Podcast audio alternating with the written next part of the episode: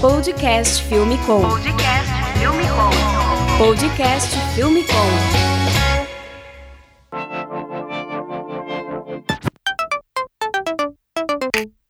Com. Podcast Filme Com no ar.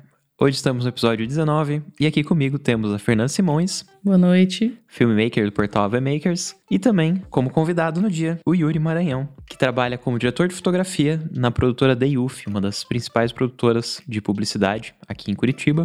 E acho uma das produtoras que eu mais admiro. O Yuri Maranhão eu conheço já há alguns anos, quando a produtora ainda era na sala da casa dele, que a gente ia lá editar e eu ficava sentado no chão, enquanto o poodle dele falava em cima da gente.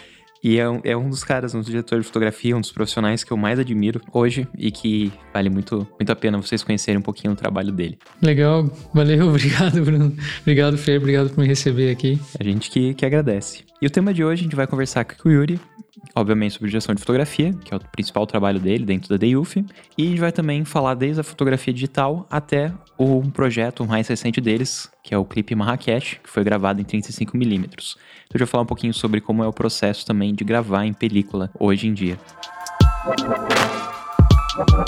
Yuri, você pode contar um pouquinho pra gente sobre a sua trajetória, para que o público de casa também conheça um pouquinho como que você chegou até aqui? É, minha trajetória é marcada por isso, pelo meu cachorro na sala, em cima dos computadores, comendo as coisas da galera que trabalhava comigo lá no, na sala do apartamento. Mas antes dessa fase do apartamento e do cachorro, tem um período que eu passei num laboratório de revelação de filme e fotos analógicas no ano de dois mil e três. Se não me engano, dois mil e três, trabalhei um ano e meio num laboratório aqui em Curitiba, por conta do meu pai. Meu pai trabalha com fotografia desde setenta e sete, e ele passou por fotografia de eventos, casamentos, quinze anos, esses eventos, e ele trabalha nesse laboratório até hoje, então ele que conseguiu pra mim. Fui trabalhar lá, eu tinha recém dezesseis anos. Fiquei um ano e meio lá trabalhando no laboratório, fui office boy, fui ajudante de muitas coisas. E ali foi um lugar muito interessante, assim, porque eu conseguia olhar fotografia de todos os tipos, assim. Como não tinha fotografia digital, ainda tudo tinha que ser revelado. E lá, então, eu lembro que, tipo, a vigilância sanitária ia revelar as fotos lá. Então, a gente acabava descobrindo quais eram os restaurantes que eram, tipo, muito zoados, sujos, saca? E também fotógrafos é, profissionais, fotógrafos amadores é, e todo tipo de fotografia, fotografia de crime, prótese dentária, enfim, tu passava o dia todo ali guardando as fotografias no envelope, trocando químico, auxiliando o pessoal no estoque. Você leva e traz pra lá. É, depois de um tempo eu aprendi a mexer nas máquinas e comecei a, a revelar, a colocar o filme, a película, olhar, ampliar, mexer na luz, na cor. E lá dentro do laboratório eu conheci o Igor, Igor Kozinski, um cara muito massa, foi importantíssimo pra mim na trajetória. Ele, na época, nos fins de semana, ele fazia eventos sociais. Ele ia filmar casamento, quinze anos, formatura, vários tipos de eventos. E eu sacava que chegava sexta-feira, assim, ele já levava a roupa dele de terno e tal e saía pra filmar. E nessa eu falava, pô, Igor, me leva numa dessa aí, quero ver qual é. Até que chegou um dia, ele me convidou pra ir. E nessa eu conheci o Island, o cara que foi a primeira pessoa que me deu uma câmera de vídeo na mão, assim, falou, ó, oh, Yuri, pega aqui, aperta esse botão e vai. Também um cara incrível, sensacional, gosto muito dele. Aí é, a gente começou a trabalhar com... Eu saí desse laboratório e fui trabalhar com eventos. Fiquei seis anos trabalhando, filmando todo tipo de coisas que apareciam, assim. E na, na época ali de dois mil e três, dois mil e quatro até dois mil e nove, foi o período que eu fiz isso, não, não existia a palavra filmmaker. Nunca, eu nunca tinha ouvido falar. Então, e, e o mercado que eu trabalhava, a função que hoje é o filmmaker, de filmar, editar, entregar, é, era o cinegrafista. Uhum. Então, eu era um cinegrafista. Você fazia edição também? Fazia edição também. Tinha coisas que eu tinha que ir lá, filmar e já passar a fita mini D V pro computador e daí editar. E eu sou da geração que foi um dos primeiros em Curitiba a ter acesso a uma câmera mini D V. Porque o Igor, eu fui trabalhar com o Igor e ele comprou, através de um catálogo, uma câmera de mini D V.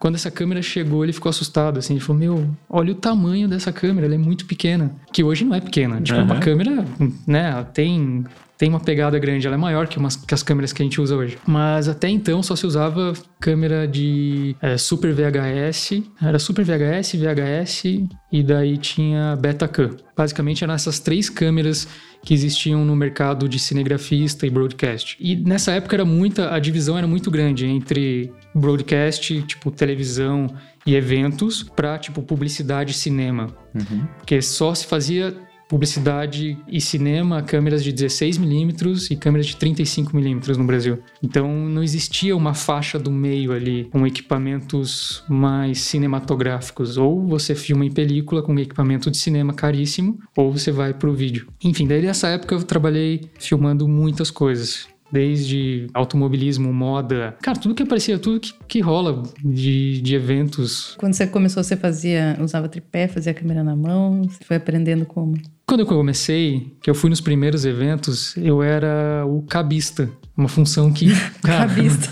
Eu nunca ouvi falar disso. Não existe. Nunca mais. É... Porque as câmeras dessa época, elas eram muito escuras. Então você tinha que ter alguém para fazer a luz. Enquanto o cinegrafista estava filmando, você tinha que ter um equipamento que não era possível fazer por bateria, porque a potência da lâmpada era uma lâmpada quinhentos watts, mil watts, trezentos watts. Então você não tem como carregar isso numa bateria. E lâmpada de filamento, que consome muito. Não, é, não, era um, não existia L E D para fazer. Então, você tinha que ir num lugar, tipo um casamento. Você chega no lugar, você tem que achar uma tomada, cento e dez, passar a fita crepe na, em todo na cabo tomada, no chão. Prender a tomada na parede, porque os convidados passam, chuta o cabo, corta a luz. E daí, onde o cinegrafista ia, eu ia atrás, soltando o cabo, enrolando o cabo, soltando o cabo, enrolando o cabo. Eu fiz isso por, olha lá, uns dois anos, assim. Você ia posicionando a luz também? Não, a gente usava... Deixava fixa em Deixava fixa na câmera, assim. Era tipo meio que uma luz geral do Sei. evento, assim. Meio que era um corta-barato a luz, porque... Corta-barato é ótimo. É, você... O, o casal de noivos lá iluminava o casamento, luzinhas nas paredes, luz no palco. Aí chega o cara da câmera lá, com a luzona na Sim, cara. Estourava a luz pra cima, assim, acabava com o barato de todo mundo. E era luz quente, né? Luz eu, quente. eu gravei algumas vezes casamento numa das primeiras produtoras que trabalhei. Aí também era câmera M D V e usava essas lâmpadas em cima. E é. o, o dono da produtora ficava puto, porque eu sempre queimava. Porque como ela é quente, você vira muito rápido, ela estoura. Estoura, tinha que ter todo Toda cuidado. Vez eu estourava as luzes. É, era péssimo. A luz era muito quente para trocar, você não podia colocar a mão. E tinha várias complicações. E... Depois desse período de cabista, eu acabei aprendendo a filmar com esse meu amigo Island. Passou um tempo, eu comecei a fazer evento sozinho. Aí eu tinha o meu auxiliar, assistente, cabista. Depois de um tempo, as câmeras foram melhorando a sensibilidade e a gente já não precisava de tanta luz. Levava equipamento de luz, mas tentava não usar. Mas usava... isso já com D S L R? Não, ainda na Mini D V. Eu não cheguei a fazer eventos com D S L R. Não, acho que eu bem... Não, fiz, fiz em dois mil e nove. Ah, enfim. E essas câmeras de Mini D V, que talvez a mais popular foi a Sony V X mil, V X dois mil, P D cento e cinquenta, passou pela Z um. Acho que talvez a galera lembre dessas uhum, câmeras, eu assim, lembro a galera da P D. Mais antiga. Quando assim, eu comecei lembro. numa produtora P D. Também, a gente colocava até no orçamento que ia filmar com uma P D. Ah, é. Nada a ver, né? Uhum. E as fitinhas, essas Mini D V e tal. É... Passou um tempo, eu fui juntando um dinheiro e consegui comprar uma câmera pra mim. É, aí eu não precisava alugar mais a câmera pra filmar os meus eventos. Mas daí chegou em dois mil e nove, final de dois mil e oito, dois mil e nove, é, lançou a cinco D. Quando lançou a cinco D, ela tinha uma função de vídeo. Ela não era uma câmera pra vídeo. Se não me engano, aquele Felipe Bloom fez um vídeo de um helicóptero na época. E a gente viu isso na internet... Falou, caramba, olha isso, que maravilhoso, que imagem linda, incrível. E daí um amigo meu aqui em Curitiba comprou essa câmera. Ele foi o primeiro a ter uma cinco D em Curitiba. Só que ele comprou pra fazer foto still. E eu, como tinha visto esse vídeo na internet, é, acho que ele me mostrou esse vídeo na internet, a gente começou a fuçar na câmera e entender que ela fazia realmente vídeo, né? Só que ela fazia uns clipezinhos muito curtos, porque a gente não tinha um cartão ideal, assim. Nem existia no mercado esse cartão ideal. Gravava um pouquinho e cortava. E você não tinha nenhum controle sobre balanço de branco, I S O, exposição. A função da cinco D, da primeira, do primeira versão da cinco D, você não tinha controle nenhum sobre nada. Você ajustava apenas o foco da lente. Uhum. Nossa, cara. E era, era bizarro, assim. E ficava bom no automático. Não, já, já, era, já era uma imagem que a gente não estava acostumado a ver. Porque você tinha um equipamento de mini D V com um sensor muito pequeno, onde você tinha foco em todo o campo focal, uhum. para uma câmera que você poderia mexer no foco, desfocar o fundo. Era uma novidade desfocar o fundo, era, nossa, que incrível isso. E aí, com, eu peguei emprestado a câmera desse meu amigo e eu fui filmar o T C C de um outro amigo meu, que hoje é meu sócio na Day Uf, é, e a gente usou essa câmera. E fez um sucesso enorme na faculdade esse vídeo, porque era uma estética diferente. A, a faculdade tinha a P D, a Z um, e tudo que saía de lá eram com essas câmeras. E a gente fez o T C C com uma câmera... Caramba, o que é essa imagem, né? E nesse mesmo período, em dois mil e nove, quando saiu a cinco D, foi quando eu fui estudar cinema numa escola aqui em Curitiba. Um curso básico de cinema, assim, um curso de um ano, um ano e pouco de cinema, mas foi fundamental para eu entender que existia um universo enorme, além do cinegrafista, além do evento, além do filmmaker. Existia funções, existia é, muito estudo, existia pré-produção. Uma coisa que foi uma descoberta importantíssima na minha vida foi, caramba, pré-produção. Tá aí um segredo para o sucesso dos trabalhos. A partir disso, é, eu já estava muito a fim de sair dessa área de eventos, da área de cinegrafista. E comecei a fazer videoclipe, fazer coisas independentes com a cinco D, que daí ela foi atualizando os filmers e, tipo, começou a ganhar mais funções. A gente foi comprando melhores os cartões de memória com mais capacidade de gravação e começou a fazer algumas coisas independentes e chamou a atenção, de uma certa maneira, do mercado. Mas aí surgiu, ao mesmo tempo que estava chamando a atenção algumas coisas que a gente estava fazendo, surgiu a oportunidade de entrar como assistente de direção numa produtora de publicidade que era de São Paulo, mas ela tinha sede em sete cidades, incluindo Buenos Aires. Acho que na época, dois mil e dez foi o ano que eu entrei, era talvez a terceira ou quarta maior produtora do Brasil. É, e ela tinha uma sede em Curitiba e atendia muito a publicidade aqui nacional. E lá eu fui trabalhar com outros diretores e fui entender realmente o que era um universo profissional com equipe, funções. Porque até então eu tinha visto isso dentro da, do curso de cinema e vi isso dentro das aulas. Não tinha tido contato ainda real com essa estrutura. E foi importante para entender é, o que faz um diretor de fotografia, o que faz uma produção, o diretor, o assistente de direção, enfim, todas as funções que contornam o set. E eu comecei do zero lá, eles me ajudaram muito, foram muito pacientes comigo em me ensinar como é a função de assistente de direção. Nessa função eu fiquei um ano e meio e obviamente ela não era para mim mesmo, assim. Eu tava lá porque era muito interessante ver todo aquele universo, mas não... Eu queria ir pra câmera, eu queria estar na equipe de câmera, eu queria...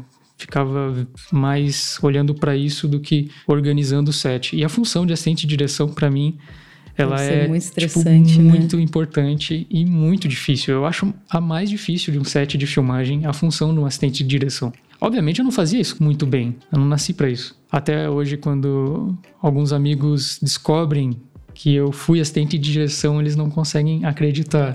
Cara, como você fez isso na vida? Eu falei, cara, eu já fiz, incrível. Não sou do perfil de assistente de direção. Aí, quando eu parei de fazer com esses diretores, eles foram trabalhar em São Paulo e eu fiquei até um pouco pensativo se eu iria para São Paulo, se eu ficava por aqui. Acabei optando em ficar em Curitiba, mas... Não consegui entrar na equipe de câmera, que eu tanto queria, na equipe de câmera de publicidade. Até hoje eles são bem fechados e não é fácil realmente entrar. Na verdade, é, nenhum setor hoje é, é fácil entrar. Se você quiser entrar na equipe de arte, na equipe de figurino, na equipe de produção, é tudo muito fechado, não é tão fácil assim. Se não tiver alguém que te pegue pela mão e te coloque dentro do, do mercado... Não é fácil você sair de um curso ou sair da faculdade e ingressar numa equipe. E eu não consegui entrar numa equipe de câmera. E nessa eu fui me apertando muito de grana, não tendo trabalho, porque eu não queria mais voltar a fazer eventos. E eu queria é, ter um contato com coisas maiores, com pré-produção, com equipe e tudo mais. E nessa eu fiquei tipo um ano, dois anos, assim, batalhando muito para conseguir fazer algumas coisas. E foi nessa que a produtora, a Day Uf, surgiu. É, num momento de pânico, desespero, sem grana, eu pensei, cara, eu tenho um equipamento eu tenho um pouco de conhecimento e eu tenho muita vontade e eu quero pôr pra fora essa vontade. Eu quero exercitar, eu fico a semana inteira aqui pensando o que fazer e eu tenho que fazer algo. E eu comecei a pensar, putz, meu, quem... Isso em dois mil e onze. Quem poderia topar entrar comigo numa roubada, assim, de tipo, cara, vamos fazer alguma coisa. E daí fui pegando minha lista de contatos, de amigos, de conhecido, até que eu cheguei no Eduardo Lubiase, que hoje é meu sócio, e eu achei ele no Orkut. Falei, cara, ah, lembra de mim? Ah, vocês não se conheciam? Não, eu tinha feito o T C C dele, com a cinco D. Uhum. Só que eu fiz o T C C dele em dois mil e nove. E de dois mil e nove a dois mil e onze, meio que a gente, tipo, não teve muito contato, assim. Meio que sumiu, não, não falamos mais. Aí eu mandei uma mensagem pra ele no Facebook e ele topou. Desculpa, no Orkut. E ele Nossa, topou. Nossa, o Orkut. Topou um café. E eu cheguei pra ele no café e falei, putz, meu, seguinte, cara, eu quero fazer vídeo. Tenho equipamento, eu tenho câmera, eu quero fazer isso. Eu não sei, a gente começar a produzir algumas coisas. O que que você acha? E ele falou, meu, eu vim falar com você exatamente isso. Eu tô afim de fazer vídeo, fazer alguma coisa, filmar, produzir. Eu falei, pô, que da hora. Beleza. Ah, então vamos fazer. Né, vamos fazer. Ah, então tá, vamos fazer. É, vamos fazer. Mas... Como? Fazer o quê, né? O que fazer? E tipo, ah, beleza. A gente saiu do café... Cada um foi pra sua casa e ficou, beleza, a gente vai fazer. Mas fazer o quê? Aí, ó, conversando com ele, ele teve um plano. Como ele é de agência, mas ele tinha acabado, ele ainda... Ah, não, ele tinha terminado a faculdade, ele era muito júnior na agência. Ele era uma função muito pequena, num canto da agência, jogado em algum lugar, assim. Aí ele teve uma brilhante ideia, uma grande vontade e falar assim, cara, eu vou falar com meus amigos... de outras agências e da agência que eu trabalho, e vou achar o trabalho dentro da agência muito pequeno, que não tem grana e que ninguém quer fazer. E é esses que a gente vai pegar. Beleza? Eu falei, não, beleza. E daí foi isso, ele chegava e falava, cara, esse negócio aí tá rolando dessa campanha, não sei o que, aí não tem vídeo, mas a gente, posso fazer uma parada de vídeo aí? Aí os caras, ah, sei, o que você quer fazer? Ah, então, pensei em fazer isso, aquilo e tal. E daí ele vinha com a ideia pra mim e falou, ah, Yuri, então, não tem grana nenhuma, nada de dinheiro, mas assim, vamos fazer. Ah, beleza, vamos fazer. Daí a gente fez um, fez dois... Aí surgiu um, um orçamento, assim, caramba, pediram um orçamento. Nossa, pediram um orçamento. E eu lembro que acho que o primeiro orçamento, assim, deu oitocentos reais, algo assim. Nossa, a gente foi muito feliz de filmar. Desse orçamento de oitocentos, passou pra mil e pouco, três mil e foi crescendo. E nessa época eu morava numa casa e não tinha um espaço físico pra trabalhar. E chegou um momento que a gente precisou de um freela. E esse freela foi trabalhar com a gente lá e a gente ficava na mesa de jantar. Mas eu queria sair dessa casa pra um espaço que pudesse dar um pouco mais de conforto pros freelas. Uhum. Na real era um freela. E daí a gente mudou pra um outro apartamento no qual eu tinha meu quarto e a sala era a produtora. E daí nessa época veio o João, que trabalhava em agência também, hoje nosso sócio na, na produtora. O João chegou pro Edu e falou, cara, eu quero muito entrar... Eu quero muito aprender a editar. E daí ele também topou editar algumas coisas, aprender a editar. O João vinha da publicidade também? O João, ele era de uma agência, ele era arte finalista em agência, estudou publicidade. E como ele é amigo do Edu de muitos anos, ele veio falar, cara, eu quero fazer, quero fazer... E ele não sabia editar, tanto que a primeira vez que ele viu um software de edição, fui eu que apresentei pra ele. Falei, ó, esse aqui é o Premiere, aqui corta, aqui cola, aqui exporta. Tipo, eu dei aula pro João durante um dia, assim. No mais, ele foi sozinho, estudando e aprendendo, e hoje é um, cara, um, um melhor editor que eu conheço. Aí, começamos com esses trabalhos sem grana, com esses trabalhos que ninguém queria fazer, até que começou a surgir trabalhos pagos. E daí, nesses trabalhos pagos, a gente... apostava todas as fichas, assim. Se tinha três mil no trabalho, a gente colocava os três mil reais no trabalho. Ia lá, tentava alugar um microfone, tentar alugar uma lente melhor, tentar um amigo que já fez alguma coisa pra somar, acrescentar, um ilustrador, enfim, tentar somar o filme em vários aspectos, não só na imagem do filme, e sim na trilha, É, numa animação, ou na edição, ou no color, e sempre tentando se conectar a pessoas com mais experiência e que olhasse pra gente e, e quisesse trabalhar com a gente. Beleza, a gente foi crescendo. Esse ano a produtora vai completar oito anos. Nesses oito anos a gente teve alguns prêmios, prêmios internacionais, prêmios importantes. É, e a gente se descobriu como diretor nesse processo. A gente fez um trabalho aqui em Curitiba que repercutiu legal na, na área publicitária. A gente acabou inscrevendo ele num prêmio é, que é o Young Directors Awards, lá em Cannes, e a gente foi finalista. Que massa! Quando a gente foi cara. finalista nesse prêmio, em dois mil e dezesseis... a gente acabou chamando a atenção do mercado de São Paulo. E daí, em São Paulo, a gente foi convidado pelo Dulcídio Caldeira, que é um grande diretor publicitário. E hoje, no ano de dois mil e nove, somos diretores. Trabalhamos no mercado aqui em Curitiba, no mercado de São Paulo. A I U F está com representação internacional também. Temos representação pela Oriental Filmes, que é México, Colômbia e Uruguai. Sério? Que massa, cara. Bem massa. E ainda não fomos divulgados, mas acho que quando o podcast sair, a Oriental já vai divulgar a gente e começar... É bem recente, então. É bem recente. E vai começar a vender a gente no mercado latino também. Que legal, cara. E então a gente tá feliz, empolgado para começar a puxar alguns trabalhos internacionais. E meio que chegar aqui tem um pouco desse crescimento tecnológico que surgiu lá em dois mil e nove, com a cinco D popularizando, vendendo, tu, vendendo muito para um, um preço muito mais barato, né? Na, em dois mil e nove você tinha câmeras de cinema ou câmeras de vídeo.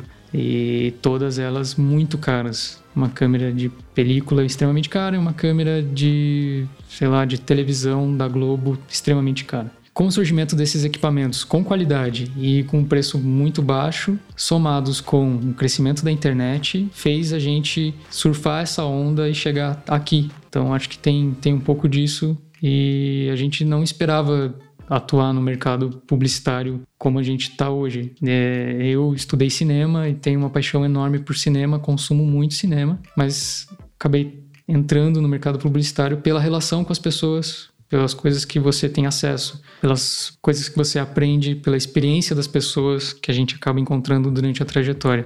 Eu vejo que a tecnologia ajudou muito nesse processo, mas não é o mais importante. Te conhecendo, conhecendo o Edu, o João, eu vejo que além da tecnologia ter ajudado, porque teve esse crescimento do mercado, teve a maior acesso, uma das coisas que foi mais importante, vendo eu de fora, assim, externo, é o engajamento de vocês. É estar estudando, darem o melhor em cada projeto, que nem você falou que você... Se tinha um orçamento, você tentava fazer o melhor possível com aquele orçamento, fazer contato com as pessoas que eram melhores na área, para que eles pudessem trazer mais know-how e, e fazer o, o projeto ficar mais interessante. É, eu já participei de algumas produções com vocês, eu, eu vejo como vocês dão o sangue, tipo, suar no máximo para fazer o melhor projeto possível. Então, uma outra vez que a gente estava conversando, você já contou de projetos que você teve que viajar e ficar madrugando, chega até terminar o projeto, você tá doente, tipo, por ter que gastar todas as energias em fazer o melhor projeto possível. E somando isso com o relacionamento pessoal, tipo, com o network, com como se comunica, com como sabe trabalhar com as outras pessoas. É agradável trabalhar com vocês três. E isso é uma coisa que é muito importante no mercado, você ter uma boa relação com os outros profissionais. É isso que vai fazer os outros profissionais quererem estar perto, quererem te chamar para outros projetos, conquista os clientes. Então é uma junção de coisas, tipo, tá certo que a tecnologia ajudou a crescer o mercado, mas você só cresce no mercado, vocês só cresceram no mercado porque vocês realmente batalharam por isso, que realmente batalharam em fazer projetos mais legais, que conquistavam os clientes, ter um bom contato com tantos fornecedores quanto as agências, e foi o que possibilita crescer, né? É, acho que essa vontade de acrescentar nos trabalhos e sempre... dar o máximo possível e muito focado e concentrado no trabalho, é, não vai mudar enquanto a gente estiver filmando, nem que isso, se a gente for com uma carreira com setenta anos, isso eu pretendo continuar, mas é, realmente nada foi fácil, assim, chegar em oito anos de produtora não foi fácil, né? Você viu muito lá atrás, fez muitos projetos com a gente, na época que era no sofá, na casa. Hoje a gente tem uma estrutura mais legal e tal. E é bom ter contatos profissionais que você pode contar, é bom você ter estrutura, é bom ter pessoas com muita vontade, uma boa equipe, isso é fundamental para o resultado dos projetos. Bom, a gente está até então vendo como que criou a Day Uf e como que vocês chegaram aqui. E você comentou que nesse processo vocês se descobriram diretores, mas eu sei que o seu trabalho lá principal, além de diretor, é também como diretor de fotografia. Como que foi esse processo para se tornar, para aprender, para crescer como diretor de fotografia? É, eu sempre me conectei na câmera, sempre me conectei na fotografia. Fotografia para mim veio muito cedo com meu pai. Fotografia analógica para mim com câmeras analógicas também veio muito cedo. Eu era adolescente e meu pai já tinha me dado uma câmera, já estava fotografando, entregava o filme para ele, ele revelava, ampliava, levava para casa. E então tive sempre uma relação com a imagem. Na época do curso de cinema eu me conectei bastante nas aulas de fotografia. Depois eu conheci o Alziro Barbosa, que é um mestre da cinematografia brasileira. brasileira e ele dá cursos até hoje. Eu fiz dois cursos com ele em dois mil e doze, posteriormente fiz mais dois cursos em dois mil e treze e dois mil e catorze, não lembro agora. Hoje o Alziro está com sete cursos, ele foi acrescentando muitas coisas e eu indico ele para todo mundo que quer ter mais conhecimento sobre luz, ótica, movimento de câmera, enfim, todo o universo de um diretor de fotografia. Mas para mim foi dentro do trio de diretores, eu sempre fui o que cuidava do equipamento, alugava, filmava, enquadrava, montava luz, carregava. E quando Quando a gente teve que se posicionar como um trio de diretores, porque a gente não sabia fazer separado, a gente só sabia fazer junto, porque a gente aprendeu a fazer junto, eu acabei ocupando essa função de diretor de fotografia dentro do trio. Hoje, pra gente, é... a gente quer agregar outros fotógrafos no trio, para que não, eu não fique fotografando todos os projetos, isso não vire uma regra, uma lei dentro da, do nosso núcleo de diretores. Com o crescimento da Day Uf, eu também comecei a fotografar para outros diretores da produtora. E nessa, eu, esse ano a gente fez um videoclipe com o Vira-Latas, que é um, uma dupla de diretores, o Duran Sodré e o Giordano. E daí, no processo desse videoclipe, eu propus para eles a gente filmar em película. Os caras, meu, como a gente vai filmar em película? Eu falei, também, eu não, também não sei como, mas... Eu tenho isso há uns dois, três anos já na mente, assim, cara, eu trabalho com direção de fotografia, mas eu nunca filmei nada em analógico. E hoje eu converso com muitos fotógrafos que, meu, tem uma experiência enorme dentro do analógico, assim. Eles nasceram no analógico. Aí a gente começou a ver como tornar isso real. Aproveitando que você falou um pouco do Marrakech, do processo em gravar com a película, vamos entrar um pouco nesse assunto, que ele é bem, bem interessante. É, explica primeiro o que, que é esse, a ideia desse, desse projeto. Marrakech é uma banda aqui de Curitiba que estava para lançar uma música e mandou essa música pro Giordano. Giordano, que é um dos diretores do Vira-Lata, do duo Vira-Lata, fez um tratamento, tratamento... Talvez quem não sabe é uma ideia visual do projeto, concepção, onde você escreve sobre o projeto, você alinha suas referências. É muito comum esse documento no, na nossa área publicitária. Todos os trabalhos publicitários do Brasil, no mundo, tem é, um tratamento. E ele fez esse documento e lá tinha o roteiro, uma ideia de roteiro, tinha uma ideia de fotografia, umas referências, umas inspirações. E daí ele dividiu esse projeto comigo e, ele, e com o Duran, que é a dupla dele no, na direção, em janeiro desse ano. Aí, como era uma época normalmente do ano, que é mais tranquila na nossa área publicitária, a gente começou a pensar, não, vamos levantar esse projeto, vamos ver até onde vai, como é que faz, como é que não faz. É um projeto sem grana, né? Tipo, independente. A banda colocou uma grana e a produtora aportou a maior parte da, dos custos desse videoclipe. E daí eu já tinha muita vontade de filmar em película e não tinha rolado ainda. E eu lembrei que em dois mil e catorze eu fiz um documentário com o Gil Baroni, um diretor aqui de Curitiba. E naquela época, naquela ocasião, eu fui até a produtora dele e eu vi, jogado num canto lá, umas latas de negativo lacrado. E ele falou, pô, pega aí, cara. Tá aí, isso aí tá aí, tá vencido, tá zoado, mas pode pegar. É, ele pegou e tirou duas da, da filinha, assim, da, da pilha de negativos e me deu duas latas. Na época eu pensei, não, duas tá ótimo, né? Imagina. Vou fazer o que com essas latas? E as latas estavam vencidas desde dois mil e sete. Depois eu fui saber que essas latas... Elas eram do filme Mistérios, dirigido por Pedro Merege e Beto Carminati, que foi rodado em dois mil e seis, se não me engano, fotografado pelo Alziro Barbosa. Olha só que interessante. É. E as latas sobraram desse projeto. E é um filme lindíssimo, é, a fotografia primorosa, o Alziro filmou de um jeito maravilhoso. Não sei porque sobrou as latas, é, e o Gil, nessa época, ele era o produtor desse filme. Então... As latas ficaram com ele e ele me deu em dois mil e catorze.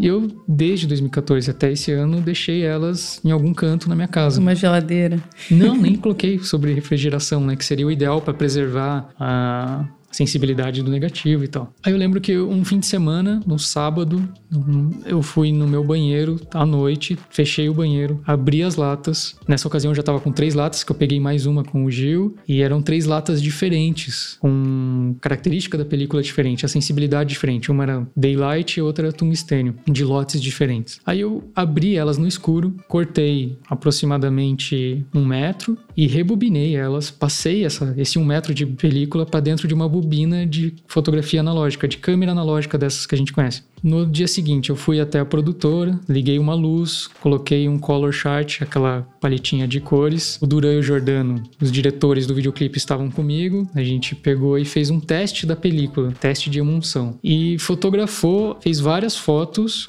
com as, todas essas bobinas das películas, marcando a sensibilidade. A gente colocou o computador do lado e no computador tinha todas as informações, a câmera, a abertura, a, o I S O, né, foco, enfim, todas as informações estavam na tela do computador.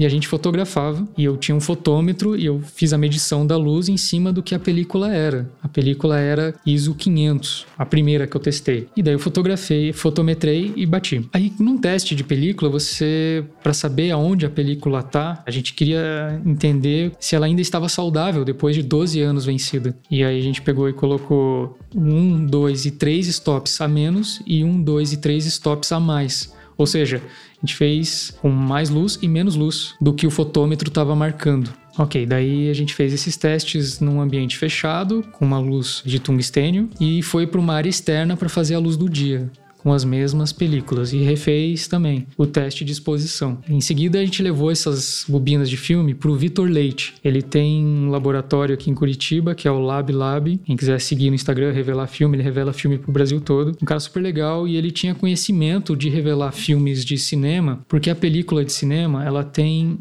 uma proteção a mais que as películas de trinta e cinco não tem, porque a película de cinema ela corre muito rápido dentro da câmera, dentro do chassis, e essa película protege contra riscos. E na revelação de cinema, ela derrete e dissolve no químico e sai, então para ter, não ter problema de risco durante o filme. É, e ele sabia remover isso. Então a gente levou os filmes para ele, ele revelou, removeu essa película, que na real é muito simples, ele usou água quente e saiu. É, e a gente começou a olhar para a película lá no laboratório dele e viu que, caramba, tá boa, ela tem cor, ela tem latitude. Vocês acompanharam a revelação. Tem contraste, né? A gente acompanhou a revelação. A gente ficou lá esperando revelar, esperando secar. Olhou na lupa, fotograma a fotograma, e daí a gente levou e, e digitalizou com ele mesmo, com o Vitor, passou pro computador e falou, caramba, olha as cores, tem cor, tem informação. Nos testes, a gente descobriu que elas perderam, nesses doze anos, um stop de sensibilidade. Ou seja, eu tinha duas latas de I S O quinhentos, elas viraram duzentos e cinquenta, e eu tinha uma lata de I S O duzentos e cinquenta, que era uma daylight, e ela virou cento e vinte e cinco. Aí eu já sabia que quando eu fosse filmar, eu tinha que fazer a compensação da exposição do filme, porque o filme estava mais fraco, ele precisava de o dobro de luz para gravar bem, para ficar mais saudável. Então, nesse momento, eu já estava, é, eu e os diretores, a gente já estava assim, caramba, vamos fazer em película. Só que aí tinha mais uma etapa, que era aonde vamos conseguir uma câmera de trinta e cinco milímetros. Tipo, não tem em Curitiba uma câmera de trinta e cinco. A gente foi, falou com o Juan, o Juan tem uma locadora aqui em Curitiba, ele foi assistente de câmera por muitos anos, e ele nos ajudou e nos conectou com uma locadora de São Paulo, e a gente conseguiu trazer de São Paulo uma câmera A R quatrocentos e trinta e cinco, que era, tipo, talvez na época do trinta e cinco, uma das melhores câmeras de cinema do mundo. E só o Juan sabia carregar o chassis, abrir na câmera escura as latas, trocar negativo, fazer funcionar a câmera. Daí a gente orçou essa câmera, conseguiu por um preço muito bom, um valor de uma semana com a câmera para fazer o clipe. Daí a câmera veio de São Paulo para Curitiba e a gente começou a testar ela. E a gente viu que estava funcionando, estava tudo certo. Beleza, tirou a poeira dela. Tá, vamos, vamos filmar. É, o clipe foi dois fins de semana. A gente filmou quatro diárias com um intervalo de uma semana. E a primeira semana, a gente queimou metade dos negativos. Eu tinha mil e quatrocentos pés de negativo, a gente queimou a metade. A gente fechou essas latas, eu falei com um amigo, que ele é piloto internacional, perguntei no WhatsApp pra ele, cara, você não, tem, não tá com viagem pros Estados Unidos? Ele falou, eu tô indo quinta-feira pra Boston. Daí eu, pô, que demais, né? Eu peguei e mandei as fotos da lata, expliquei pra ele o que era, expliquei que não podia passar por raio-x, ele pegou as latas comigo. Como ele é piloto internacional, ele conseguiu não passar no raio-x de Curitiba, em São Paulo. Depois a gente foi descobrir que tem níveis de raio-x, e daí eles colocaram num nível mais baixo, mas teve que passar pelo raio-x as latas. E ele chegou em Boston e mandou por FedEx pro laboratório em Nova York. O louco, agora, cara, né? Até chegar na etapa do laboratório foi um, nossa, um processo gigante de descobrir quem revela, quanto custa, como envia, como faz, quais os tipos de scan do filme, tipos de revelação. Mas enfim, chegou a primeira, a primeira leva de negativos em Nova York. Chegou numa sexta-feira e a gente ficou sem dormir. Sexta, sábado, domingo, segunda. Aí na terça, acho que era uma terça-feira à noite, eu tava fechando a produtora. Era nove da noite, nove e meia da noite, tava saindo tarde. Eu vi no, no celular que chegou um e-mail da Kodak Nova York. Daí eu, caramba, chegou o scan. Aí eu liguei pros diretores, liguei pros meus sócios e mais uns amigos que participaram do clipe. Quando foi onze e meia da noite, tava todo mundo na produtora. Nossa. Pra gente assistir junto o uhum. que tinha saído, cara. O que deu nessa película? Eles, Será que eles deu certo? digitalizaram lá e mandaram por e-mail? Isso, daí a digitalização veio por e-mail. A gente tava muito ansioso pra ver. E eu tava com muito medo. Muito medo mesmo. Porque o clipe, ele foi crescendo, crescendo, crescendo, crescendo. E tanta gente apaixonada, envolvida, que eu pensei, cara, eu puxei o lance da película. Se eu fotometrei errado, ou se deu algum problema, é, se ferrou no raio-x, qualquer coisa, a culpa é minha, a responsabilidade é minha. Pô, tá na minha essa parada da imagem. Então, foi incrível poder ver o primeiro lote da película impecável, assim. Tava lindo, tava muito, muito que massa. Emoção, Nossa, foi cara. muito, muito emoção. Ver o material bruto. E daí a gente filmou no próximo fim de semana, mais duas diárias, e reenviou através de um outro amigo que tava indo de lua de mel pra Nova York. Foi muito, muito massa, muito prazeroso de fazer. Tem um alto custo, revelação, um envio. É, a gente acabou não gastando com a película, porque era uma película que eu ganhei desse diretor em dois mil e quatorze. Mas a gente teve um alto custo de revelação, scan e de envio também. Mas foi uma realização pessoal muito grande, coletiva, e reforçou muito o projeto. Não só porque ele é, tipo, em película. As pessoas que sabem que é negativo é uma parcela muito pequena do público. Uhum. Eu mostro para, sei lá, meus avós, minha família, ou para outras pessoas que não têm o olhar da textura da imagem, mas não sabe a diferenciar se é negativo, se é digital, enfim. Hoje o digital consegue simular muito, muito próximo o negativo. Mas a gente queria filmar em negativo pela relação com a imagem. E realmente muda muito a relação. A gente tinha que filmar três para um, era tipo dois barra cinquenta, três para um. Ou seja, a gente poderia fazer, no máximo, três vezes a cena. Então, não poderia errar. Então, a relação é outra. Com o digital, você sai filmando, filmando, filmando, filmando, filmando e não pensa. Você não pensa na luz, você não pensa na composição, muitas vezes. Você vai, vai, vai, vai e gera muito arquivo, muito material. E depois gasta horas editando. A gente, material bruto do videoclipe, a gente tem treze minutos. Nossa! Super curto. Aham. Uhum. Então a gente tinha que no set ensaiar, ensaiar, ensaiar, ensaiar, roda. E é muito incrível você rodar em câmera de negativo, porque é todo o barulho, né? Você aperta o rec da câmera, fica o barulho do negativo correndo e você pensa, nossa, isso aqui é uma máquina de comer dinheiro, né? Pra, pra quem ainda Cara. não viu o clipe, eu vou deixar o link aqui na descrição, acompanhando o podcast. E o clipe tem uma coreografia muito massa. Ficou maravilhoso. É, eu, eu imagino que uma das complexidades é ser isso, porque você tinha poucos takes e com uma coreografia complexa, né? É, o, o coreógrafo é o Rodrigo Leopoldo. Incrível, sensacional. Ele é do teatro, do balé do Teatro Guaíra. Quando eu conheci ele, eu fiquei vendo o trabalho dele, fiquei em choque, assim. É lindo, incrível mesmo. Ele tem uma, uma noção de corpo, de movimento impressionante, assim. Então, a gente foi alinhando com ele, construindo com ele, ensaiando. Isso é muita conexão dos diretores com ele, para que quando a gente chegasse no set, as coreografias, elas não eram marcadas, não eram decoradas, mas elas eram... Fluídas. É, É, ele, ele sabia qual era o estilo da música. Elas eram bem diferentes entre um take e outro, porque ele, ele ia fazendo os movimentos conforme ele sentia a música. Claro, rolou muito ensaio antes, a gente filmou várias vezes de celular, antes das diárias de gravação, a gente foi muitas vezes nas locações, levou ele na locação, enfim, teve todo esse preparo, assim. Então, quando a gente ia filmar, já esperava o que ver, assim. E daí a gente ensaiava, ensaiava, ensaiava, uma, duas, três, quatro, cinco, rodava uma, rodava a segunda... Beleza, vambora. Então, chegou a sobrar negativo no final?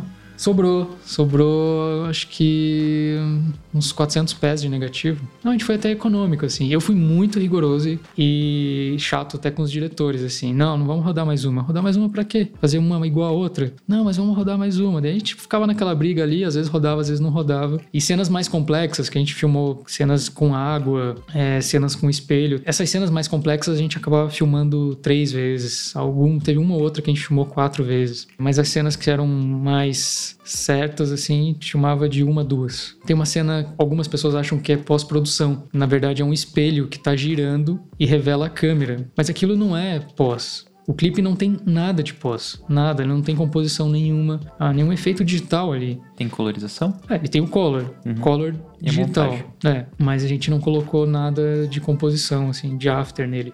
E nessa cena a gente... queria fazer de uma maneira orgânica, assim. Então, a gente teve essa inspiração de fazer o espelho girando e revelando a câmera. E no processo de pré-produção desse clipe, de concepção da imagem do clipe, foram muitas reuniões e muitas horas. A gente... No set, a gente sabia exatamente o que queria fazer. E eu lembro que eu falei pros diretores, falei, cara, a gente não, não deve fazer a fotografia do fulano, do Beltrano, de qualquer outro fotógrafo. A gente tem que descobrir a fotografia do nosso projeto. A gente fez uma fotografia que eu nunca fiz em nenhum outro projeto, assim, experimentando coisas. Então, todas as cenas tinha alguma coisa que a gente estava experimentando, tinha alguma coisa que a gente nunca fez mesmo. Claro que filmar em película a gente nunca tinha feito, mas fora isso, da composição, do movimento de câmera, a gente não tinha usado ainda. E hoje na publicidade é muito comum você usar truques para esconder problemas de produção. No cinema clássico, no cinema de grande estrutura, de grande verba, não utiliza disso. Você coloca uma câmera contemplativa, por escolha narrativa, escolha do diretor, ela é contemplativa, ela tá no tripé, ela tá no tripé, tem tudo um porquê, todas as questões. Então a gente buscou muito disso, assim, como seria esse clipe no cinema. Uhum. E pra mim, de certa maneira, já filmei muito com tripé, mas de certa maneira era novo. Uma câmera que a gente determinou, não, essa câmera tá no tripé, essa câmera tá fixa, é, as imagens são contemplativas, então eu tive que olhar muito pra uma composição e pensar muito na composição. Quanto tempo de pré-produção vocês tiveram nesse projeto e quais foram as referências? A gente ficou, eu acho que em pré-produção forte, assim, trabalhando diário, forte, três semanas. Foi bastante tempo, acho que a gente levou um tempo de um filme publicitário médio-grande, assim. Publicidade tem muito mais grana, com isso tem mais equipe, você consegue levantar um projeto muito grande com um tempo bem curto. Na questão do clipe, a gente tinha uma equipe muito pequena e grana zero, assim, era só para pagar os custos, porque as equipes que entraram no projeto, vamos supor, diretor de arte, enfim, os assistentes de câmera, produção, todo mundo topou fazer sem cachê. Pelo amor à arte, a, ao, enfim, a filmar em película, ao cinema. Então, a gente gastou bastante tempo até. Três semanas forte, assim. E depois, uma semana filmando, fechou um mês, até finalizar todo o processo, acho que mais um mês. Como é que foi o processo da produção visual desse clipe? Pensar a direção de arte, junto com a direção de fotografia, para montar a estética dele? Primeiramente, começou com o Giordano, fazendo esse tratamento, trazendo referências, inspirações. Dentro de, das inspirações dele, ele trouxe coisas que ele tinha visto em livros, contos, fotógrafos, resgatou coisas do cinema e apresentou pra gente, e conectando também com essa arte do corpo, da coreografia. Uma das coisas que ele trouxe, que foi bem interessante, eu não conhecia, é uma fotógrafa japonesa. É, o nome dela é Rinko Kawauchi. E ela fotografa imperfeições da natureza, imperfeições da vida. E de uma maneira simples, com uma composição simples, com uma sutileza, assim, é muito sensível o trabalho dela. E a gente olhou, acho que quase tudo que ela tinha feito, pesquisou bastante, foi olhando, olhando, olhando, e a partir disso a gente trouxe um pouquinho dessa inspiração pro clipe. A gente não copiou nada dela, a gente foi... Putz, o que ela traria pro clipe? Se ela fosse nos ajudar a dirigir o clipe, o que, que ela traria pra gente? Então, a gente colocou aquela abelha dentro do copo. Ela não tem uma foto assim, mas a gente pensou que talvez ela...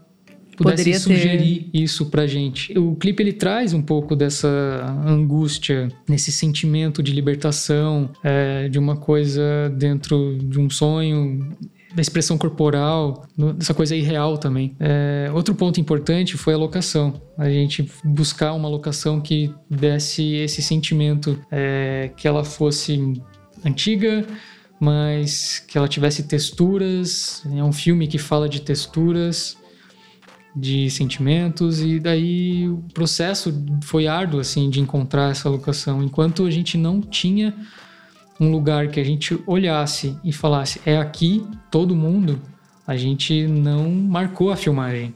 Então, a, a locação, ela entrou muito próximo da filmagem, assim. É, e se ela não tivesse entrado, a gente talvez estivesse esperando até agora para filmar. Vocês chegaram a mexer na locação, tipo, colocar textura na parede, essas coisas, ou vocês encontraram ela pronta? Quando a gente tirou um quadro da parede, ele tinha uma marca do tempo marcado uhum. na parede. E daí a gente, nossa, que incrível isso. Aí o Rodriguinho, que é o nosso contra-regra, é, a gente perguntou para ele se era possível ele recriar isso, mais pontos da locação. E ele fez... idêntico, perfeito, assim. Então, no filme você vê marcas de quadros na parede, uhum. mas nem todos são originais. Tem alguns que são fakes. É, a gente alterou, alterou algumas coisas, assim, mas basicamente ela estava pronta. Ela estava uma casa antiga, estava fechada há muitos anos já. Como é que vocês acharam essa locação? Vocês passaram na frente? Acharam que seria interessante? Não, não foi passando na frente. A gente começou a falar com amigos que são produtores de locação, explicando, mostrando referência, mostrando coisas, o que você tem nesse estilo. Ainda era muito um norte não muito definido. A gente tinha um estilo um pouco para cá, um estilo um pouco para lá, mas dentro disso, o que, que você tem? Daí os produtores de locação mandavam do acervo, do arquivo deles. E a gente olhando por foto, ah, não, não, a gente chegou a visitar algumas locações e... é, não, não é. Aí quando a gente foi falar com o Bruno Costa, que é um outro diretor de locação... ele sugeriu essa pra gente. Nesse ponto, a gente já tava olhando pro interior do Paraná, pra Santa Catarina, casas, tipo, longe mesmo já. Porque a gente falou, não, Curitiba e região não existe. E quando o Bruno apresentou essa casa pra gente, meu, é a três minutos da produtora a casa. E daí foi incrível. A gente olhou assim e falou, cara, é aqui. E ele ficou muito surpreso. Ele falou, cara, acho que nunca ninguém falou... Nunca apresentei uma locação de primeira e alguém falou, meu, é aqui. Era pra ser mesmo. Era pra ser. Que luzes que vocês usaram pra iluminar esse clipe? O clipe, ele tem cenas de cem por cento luz natural e também cem por cento luz artificial. E eu acho que duas ou três cenas que misturam artificial e natural. Uma coisa que eu queria experimentar e eu propus no projeto foi é, mesclar temperaturas de cor. Então, usar uma fonte três mil e duzentos com uma luz de janela difusa. Ou, ao contrário, uma luz do sol entrando com é, uma luz artificial. Mas você não tinha um retorno no momento, porque a câmera era de película. Ou... Não, ela tem um monitor, uhum. é, só que o monitor era tipo uma televisão dos anos noventa, assim, de tubo. Que massa. A imagem é muito ruim. Ah, é. De fato, é, você não consegue fazer nada pelo monitor, assim. Porque a gente está acostumado com monitores... de altíssima definição hoje, né? Uhum. E a gente tava com um monitor que... pelo monitor não dava pra fazer nada. Você tinha que ir pelo fotômetro. E eu era o único que tinha acesso ao viewfinder. Então eu via o que a câmera estava vendo mesmo. Quem tava no monitor, não. É uma referência muito ruim. E era interessante, assim, nos primeiros takes, assim... eu dava o stop na câmera, tirava o olho do viewfinder... e eu olhava pra equipe e tava todo mundo me olhando. Uhum. Ninguém tava olhando a cena. Tava me olhando, esperando que eu falasse alguma coisa, assim. Uhum. E eu falava assim, cara, não sei, acho que deu certo. O foquista me perguntava, Yuri, o foco tava lá? E eu falava pra ele, cara, não sei, não dá pra ver direito. Ai, ai. O monitor de referência era uma é. péssima referência. Outro que não dormiu aí no processo até chegar às películas foi o Brisa, grande assistente de câmera. O amigo. Brisa, cara. É, Brisa. Que massa. Ele uhum. participou também. Foi, foi, ele, foi o, ele e o Juan foram os assistentes de câmera. E o Brisa fez o foco e ele... E aí, titio, como é que foi o foco lá, piada? Eu vou... Eu, cara, não sei, cara. Quando você tá fazendo essas experimentações de luz, como que você... Você tinha esse retorno de se estava ficando interessante a experimentação, não, se estava dando certo? Ou eu, foi mais no feeling? Hum, o Léo, Léo Salomão, amigo, estava com a gente no set, ajudou a gente em tudo. Ele levou no set uma câmera digital uhum. e eu fazia fotometria, expunha na câmera. Aí eu tirava os N Ds da câmera e colocava na frente da câmera de digital... para ter as mesmas, os mesmos N Ds. Teve alguma cena que eu usei polarizador também. E eu clicava com a câmera dele na mesma exposição do fotômetro, para ter mais uma referência se a imagem estava lá ou não estava. Uhum. E batia muito certo, assim. Eu olhava para digital e falava, cara, não, na câmera digital tá certo, então a leitura deve estar tá certo também. Então essas eram as minhas referências. E depois olhando no, no analógico revelado, ele chegou a ficar próximo? Obviamente é uma tecnologia diferente, mas em termos de fotometria, de como a luz desenhou com a cena, ficava próximo? Sim, ficou bem próximo. Eu acho que de fotometria é, a gente ficou satisfeito com todos os planos. Teve um plano que eu acho que ficou um pouquinho, um pouquinho acima, mas no geral a gente ficou bem satisfeito assim, com, com a exposição. Eu acho que deu certo o teste. E deu certo uh, a exposição do diafragma na lente ali, deu, deu certo. Tem uma cena de curiosidade só, que tem um feixe de luz no peito do ator, do, do dançarino.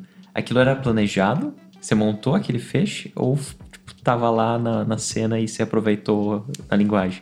Não, aquele foi planejado. Tanto esse do peito dele, quanto uma que é no teto, era meio que pra conectar... Ele tá respirando ofegante, assim. Uhum. E a gente corta pra um teto...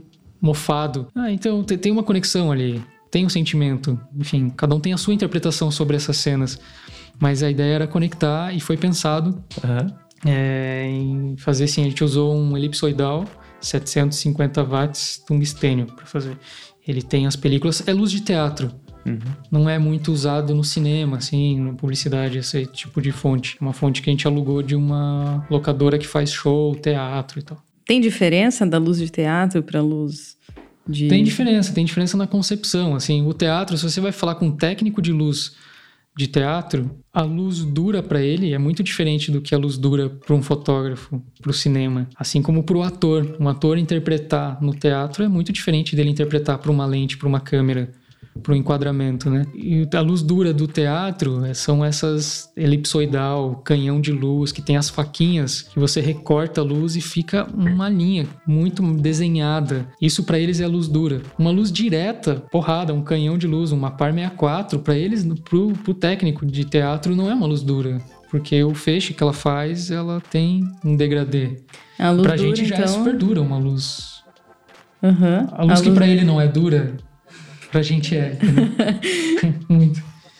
Mas tem diferença. A gente acaba usando é, em algumas coisas específicas a iluminação de teatro. Às vezes, às vezes usa.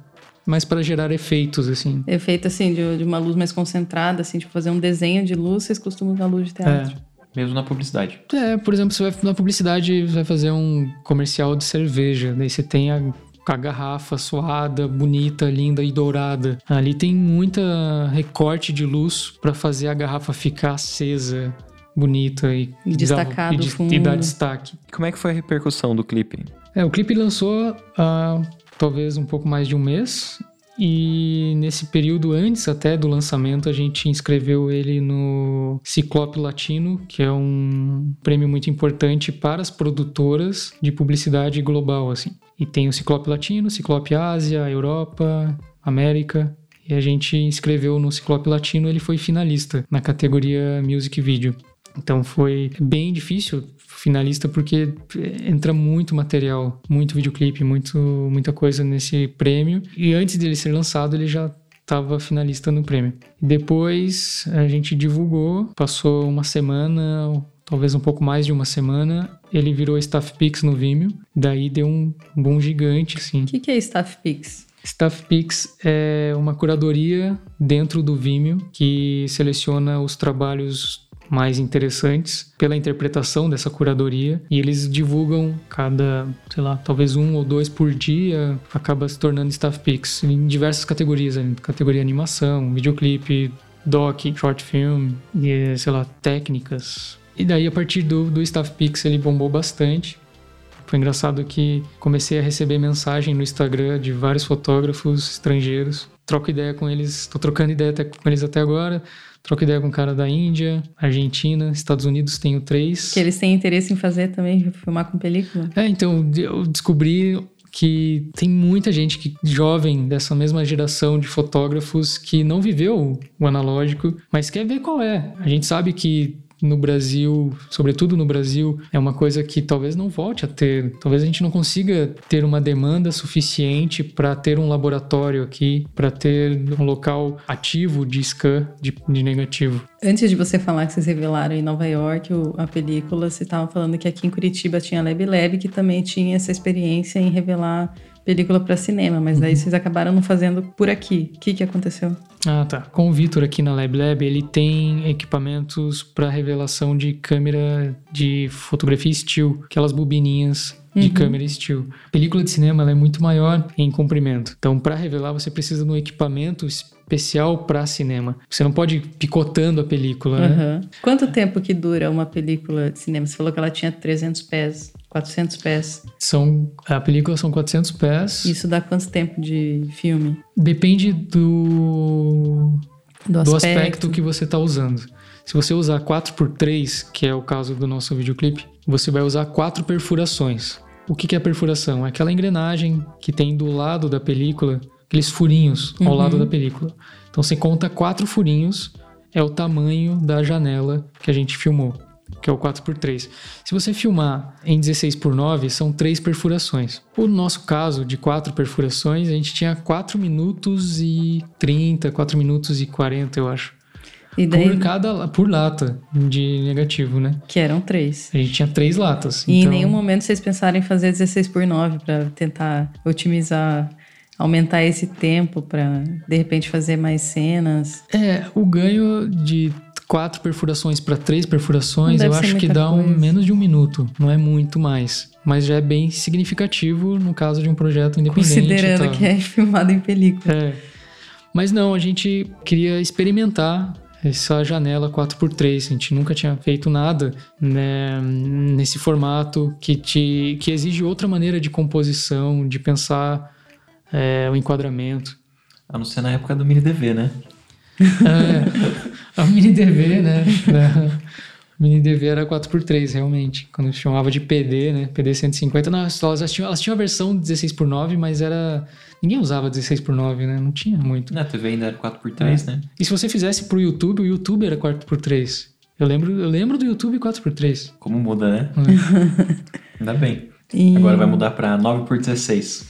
nove, nossa, é. Pior. Sai quadrar tudo no retangular. Vocês já fizeram algum projeto na vertical? Já. Pra publicidade ou Publicidade. A gente já fez. A gente fez um projeto de Guaraná Antártica, todo em nove por dezesseis. Que massa. Né?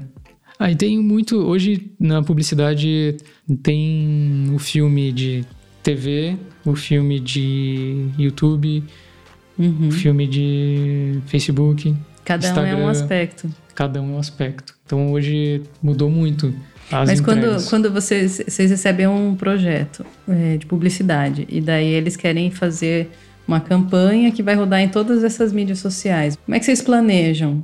Ah, depende de cada projeto. Normalmente, o que tem rolado mais é você prioriza o, o aspecto que tem mais mídia. No caso, hoje, seria o Instagram? Depende. Por exemplo, no caso do Guaraná, o, a única mídia era Instagram e vídeos verticais, de mídia vertical. Então, a gente só fez no vertical. Mas, tipo, eu fiz um outro projeto por uma outra marca grande que tinha a versão T V, tinha uma veiculação muito grande de T V aberta e T V fechada, e a gente priorizou esse aspecto de T V que a gente fez em dois, três, cinco. Daí a gente fez os desdobramentos desse filme. Daí a gente cortou para dezesseis por nove para YouTube, e a gente, no set de filmagem, a gente fazia duas vezes. Filmava dois trinta e cinco dentro do dezesseis por nove, porque a gente sabia que teria que cortar para YouTube, e nove por dezesseis a gente refilmava. Então, quando a cena, não, tá todo mundo certo, deu certo, deu beleza, então tá, afasta a câmera, reenquadra as coisas pro nove por dezesseis e faz. Só que o nove por dezesseis a gente fazia tudo muito mais rápido, porque a demanda de mídia desses produtos eram menores. Mas hoje tá cada vez mais complexo essa relação de entregas. Tem que se adaptar a essas novas janelas. E é muito radical essa nova janela, nove por dezesseis. Uhum. Tem... É muito difícil, não funciona. Eu acho que não funciona você ter um enquadramento dezesseis por nove e depois corta para nove por dezesseis. Uhum. Você vai ter que sacrificar um ou outro. Sim. Então acaba sacrificando o que tem mais, menos mídia, menos tempo de mídia ou menos grana, algo assim. Ou se você tem tempo, o ideal é refazer, é fazer duas vezes. E tem que estar atento com isso, porque é metade do teu set de filmagem Sim, dedicado a uma cara. janela nova. Você, você planeja tudo ali pro dezesseis por nove, por exemplo, daí se você vai refazer em nove por dezesseis, aí você tem que reafinar a luz, tem que arrumar o... direção tudo. de arte, tudo. Acho posição que até... de ator, posição uhum. da luz, posição da arte... E muda tudo, da câmera... A é o dobro de trabalho. É o dobro de trabalho. Pra fazer exatamente a mesma coisa. É, é tem os é, truques, né? Assim... também, né? Tipo, você pensa, de certa forma, é um outro Mas filme. Mas é o mesmo roteiro, é o mesmo Exato. tudo. É, eu acho que também deve ter ajuste por causa da duração, né? Porque você tem durações diferentes deve também. Deve ser no máximo um minuto também. Então, às vezes menos. Você vai ser um stories, você tem quinze segundos. Uhum.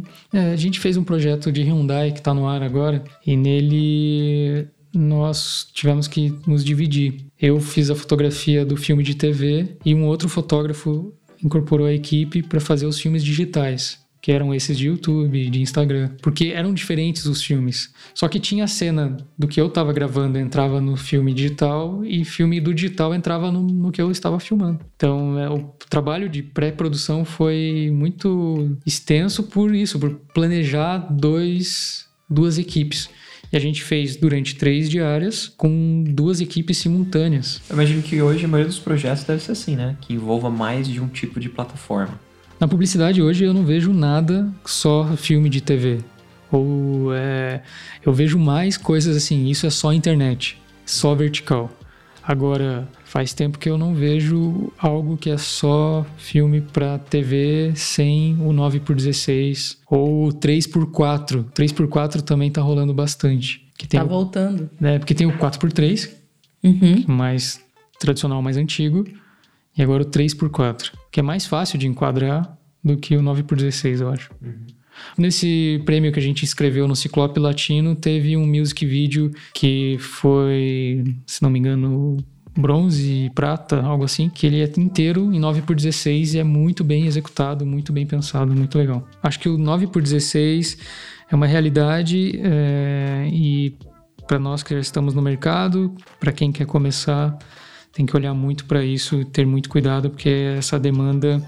é uma realidade e tem muita importância, muita visualização e com certeza vai surgir mais festivais de cinema nove por dezesseis, mais conteúdos nove por dezesseis também. É, não só nove por dezesseis, mas as diversas variações disponíveis nas plataformas, um por um, três por quatro, quatro por três, depende de que plataforma que você está trabalhando, tem algum formato diferente que é melhor para aquela plataforma. Até para quem não tem tanto conhecimento, interessante de trabalhar com essas mídias digitais, é que tem algumas ferramentas que não são possíveis na televisão. Na televisão, quando você vai publicar um, um conteúdo, uma divulgação, uma publicidade, você vai atingir qualquer pessoa que assista aquele canal, que assista naquele momento. Você até tem um recorte de população que assiste mais aquele canal específico e daquele determinado horário. Por isso, às vezes, um comercial vai ser veiculado mais de manhã ou mais à noite no Jornal Nacional. Mas você... é um recorte grande, você não consegue ser específico. Enquanto nas mídias online, você pode escolher exatamente quem você quer atingir. Você consegue escolher, por exemplo, se vai atingir só mulheres, mulheres de tantos a tantos anos, que sejam grávidas para apresentar um produto específico para aquele nicho. Então, às vezes, mesmo que você tenha menos alcance que a televisão, você tem o alcance que aquele produto precisa. Você alcança a pessoa específica. E você trabalha também com outras ferramentas, como, por exemplo, ferramenta de remarketing. Uma pessoa que, em algum momento, visitou aquela tua página. E daí a publicidade vai ficar seguindo aquela pessoa por um tempo. Então, você consegue criar campanhas usando outras ferramentas para direcionar exatamente para o seu target e como que você vai conversar com esse target por mais tempo. Não é tipo o cara estava naquele momento na televisão e passivamente recebeu aquele comercial.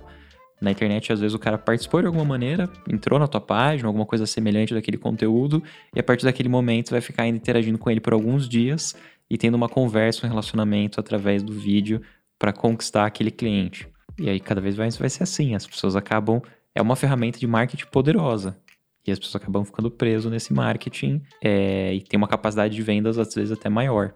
Cada vez mais direcionado às mídias, os conteúdos, né? Eu ajudei esse tempo atrás a gravar um, um curta-metragem, que foi todo nove por dezesseis também. Eu me arrisquei a tentar fazer a fotografia, operar a câmera, montar uma luz. Nada muito avançado, mas que era o que estava dentro do orçamento.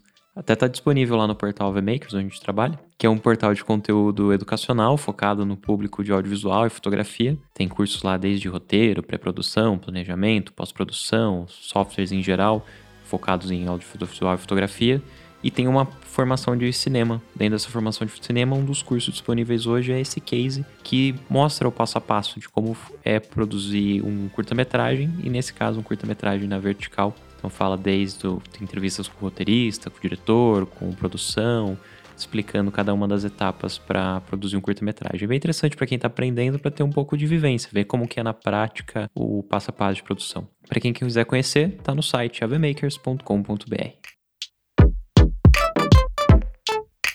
Yuri, depois você determina os equipamentos, câmera e luzes que vocês vão utilizar. Vocês, normalmente vocês compram, vocês já têm na produtora ou vocês alugam? A maioria dos trabalhos a gente aluga os equipamentos. A produtora tem um equipamento interno, mas é uma câmera que serve para projetos menores. A gente tem uma G H cinco S, uma sete S dois e umas lentes muito simples, assim, nada demais, atende uma demanda, né, menor, e também a gente usa às vezes para visitar a locação, fazer alguns cliques, alguns testes. Recente eu fiz um filme em Recife, que era um doc do Santa Cruz, o time da terceira divisão Santa Cruz, e eu fui de G H cinco, também levei uma câmera de dezesseis de película, é, e fiquei muito feliz com o resultado da G H cinco, gostei bastante.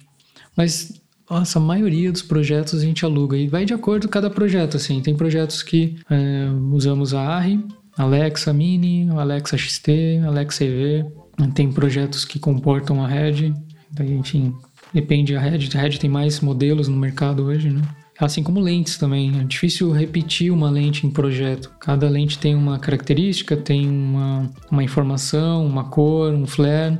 E eu acho muito legal que projetos publicitários, sobretudo, eles dão essa oportunidade de você testar e conhecer kits de lentes. É uma coisa que eu estudo bastante, pesquiso e sempre quero testar lentes novas, assim.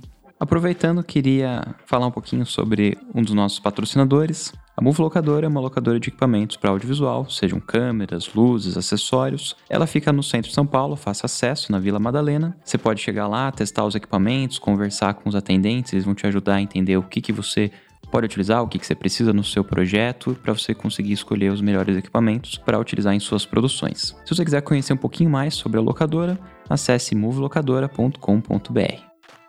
Yuri, você pode falar um pouquinho pra gente das suas referências? É, alguns diretores de fotografia que você costuma seguir, acompanhar o trabalho? Sim, claro. Tem vários, né? Mas vamos ver de cabeça aqui que eu lembro. Primeiro, assim, que, que eu falei, caramba, mestre absoluto, nacional. Tem Walter Carvalho, próprio Alziro Barbosa, é, Adrian Tegido. Tive a oportunidade de trabalhar com ele num projeto de Netflix. Foi muito curto, muito breve, mas foi incrível para mim. Lula Carvalho também, fiz uma segunda unidade para ele de câmera num projeto de publicidade. Acompanho também vários é, putz, fotógrafos americanos, suecos, iranianos, japoneses. Eu, cada, a cada dia descubro um novo, assim. Você vai pegar essas referências mais no Instagram? Assim, eu assisto um filme, um longa. E eu gosto muito da fotografia, eu vou pesquisar o fotógrafo, eu vou entender, vou pesquisar se ele escreveu sobre o filme. Muitas vezes a gente acaba encontrando de como é que foi, como é que não usou, os desafios e tudo mais. Assisti recentemente, ontem, assisti First Man. É um filme que acho que é do ano passado, Mas é um filme que ele foi feito em dezesseis, trinta e cinco e sessenta e cinco milímetros. Então é um diretor de fotografia que eu gosto muito. Ele atua também na publicidade, já ganhou o Oscar, ele fez La La Land. É incrível, o trabalho dele é maravilhoso. E esse era um filme desse fotógrafo que estava na minha lista para assistir. Enfim, é incrível, é lindo, muito legal para quem gosta de película, Como texturas. Como é o nome dele? Linus Sandgren. Ele é sueco. Não sei pronunciar o sobrenome dele bem, mas ele ganhou o Oscar com La La Land. Ele tem vários filmes, tipo, incríveis, assim. É muito bom. Eu assisti esse ano Cold War, que foi finalista no, na categoria de fotografia no Oscar. É incrível, incrível. Roma, que ganhou, é incrível também, mas eu acho que eu gostei mais do Cold War. Os dois ah, são do mesmo diretor? Não, são diretores diferentes. Cuarón fez o Roma uhum. e foto- assinou a fotografia do Roma. O fotógrafo do Cold War é bem jovem, eu não lembro o nome dele, mas eu sei que ele é bem jovem, tá na casa dos trinta, quarenta ali, não chegou nos quarenta, eu acho. Tem um filme japonês que eu acho que é o melhor filme que eu vi esse ano. É, a fotografia é incrível também, é em película. Chama... Shoplifters, ele foi finalista no filme estrangeiro, ganhou, se não me engano, Palma de Ouro em Cannes, é um filme belíssimo, incrível. Eu fico buscando muito dentro acha... dos, dos longas, assim, eu gosto de assistir longa. É, e vai conhecendo um ou outro, às vezes acaba confrontando. Ah, pô, já vi um filme desse fotógrafo, quero ver esse outro. E uns são mais, ficam buscando uma, uma estética e os filmes são... de certa maneira, um pouco parecidos e outros são muito diferentes, assim. Cada filme é completamente diferente do outro, assim. Yuri, pra gente finalizar a conversa de hoje, você pode indicar para os nossos ouvintes algumas fontes de estudo e locais onde você se mantém atualizado e aprendendo sobre o seu trabalho? Sim, é, eu não sou muito disciplinado, assim, de tipo, ah, não, todo dia eu acordo e leio tal matéria, ou tal blog, tal site, sabe? Material de estudo hoje, ele se intensifica a cada projeto. Quando eu tenho um projeto para fazer, eu foco todas as minhas energias no estudo do projeto, para aquele projeto, e não fico lendo meio que geral. Quando eu não tô em algum filme, eu ouço muito podcast, tem os podcasts é, da Kodakery, que é da Kodak, tem da American Cinematographer, tem Go Creative Show, que eu assisto, que eu ouço bastante, eu acho legal. Eu faço parte da A B C, que é a Academia Brasileira de Cinematografia, e lá rola o grupo de e-mail, tem muita coisa que, que os fotógrafos postam no grupo, e livros, documentários, e rola até, tipo, discussões técnicas, se você tem uma dúvida, manda lá.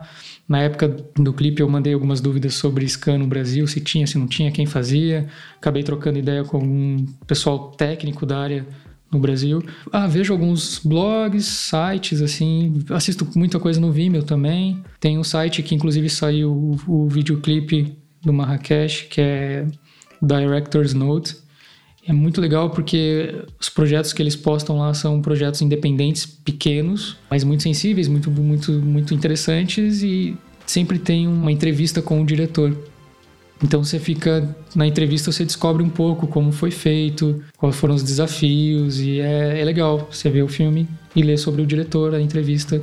Então acaba rolando esse material de estudo, assim, meio que na internet é, é onde a gente mais vai buscando, né? Bem legal, Yuri. Eu queria agradecer sua participação. É sempre muito legal conversar contigo. Valeu, eu que agradeço. Obrigado por me receber. Quem quiser conhecer um pouquinho mais o trabalho do Yuri Maranhão, vocês podem encontrar o trabalho dele tanto no site da produtora, day u f ponto com ponto b r, como também no vimeo ponto com barra y maranhão e no Instagram dele, arroba yuri ponto maranhão. É, acho que é isso. Valeu, obrigado. Obrigado por me receber. É isso. Até mais. Podcast Filme Com. Podcast Filme Com. Podcast Filme Com.